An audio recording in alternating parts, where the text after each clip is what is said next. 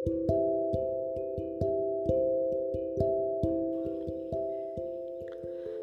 నేస్తాలు.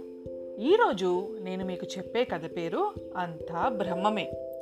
వెనకటికి ఒక గురువుగారి దగ్గర ఒక శిష్యుడు ఉండేవాడు. వాడు గురువుగారు చెప్పిన ప్రతి ముక్క మూఢంగా నమ్మేవాడు. ఒకనాడు గురువుగారు శిష్యుడితో ప్రపంచంలో బ్రహ్మ పదార్థం కానిదేదీ లేదని చెప్పాడు.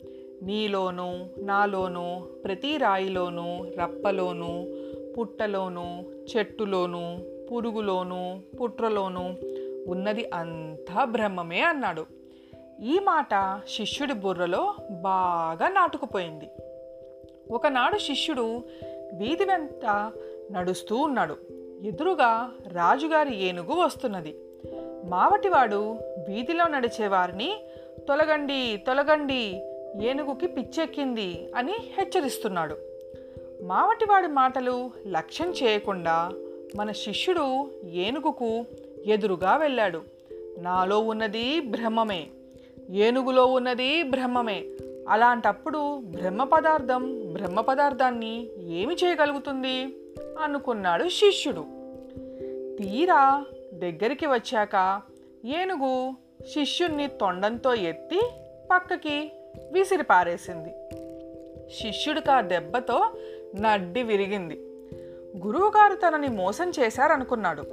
తిన్నగా గురువుగారి దగ్గరికి వెళ్ళి జరిగినదంతా చెప్పి అయ్యా మీరు అన్నిటిలోనూ బ్రహ్మమే ఉన్నారన్నారు. నన్ను ఏనుగు ఎందుకంత పని చేసింది? అని అడిగాడు శిష్యుడు.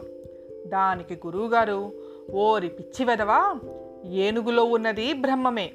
అయితే మావటివాడిలో ఉన్నది భ్రమమే కదా. వాడి మాట ఎందుకు వినలేకపోయావు?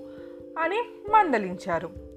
శిష్యుడు ఆ మాటకి సిగ్గుపడి ఇక ముందెన్నడూ గుడ్డిగా ఇతరులు చెప్పే సత్యాలన్నీ పాటించరాదని తన తెలివితేటలు కూడా ఉపయోగించుకోవాలని తెలుసుకున్నాడు. దీన్ని బట్టి మీకేం అర్థమైంది నేస్తాలు? ఎవరేం చెప్పినా గుడ్డిగా నమ్మకూడదు. వాళ్ళు చెప్పేది మంచి అవ్వచ్చు ఇంకేదన్నా అవ్వచ్చు. మన తెలివితేటలు కూడా ఉపయోగించి ఆలోచించి వాటిని పాటించాలి. మళ్ళీ ఇంకో కథతో రేపు కలుసుకుందాం. మీ జాబిల్లి.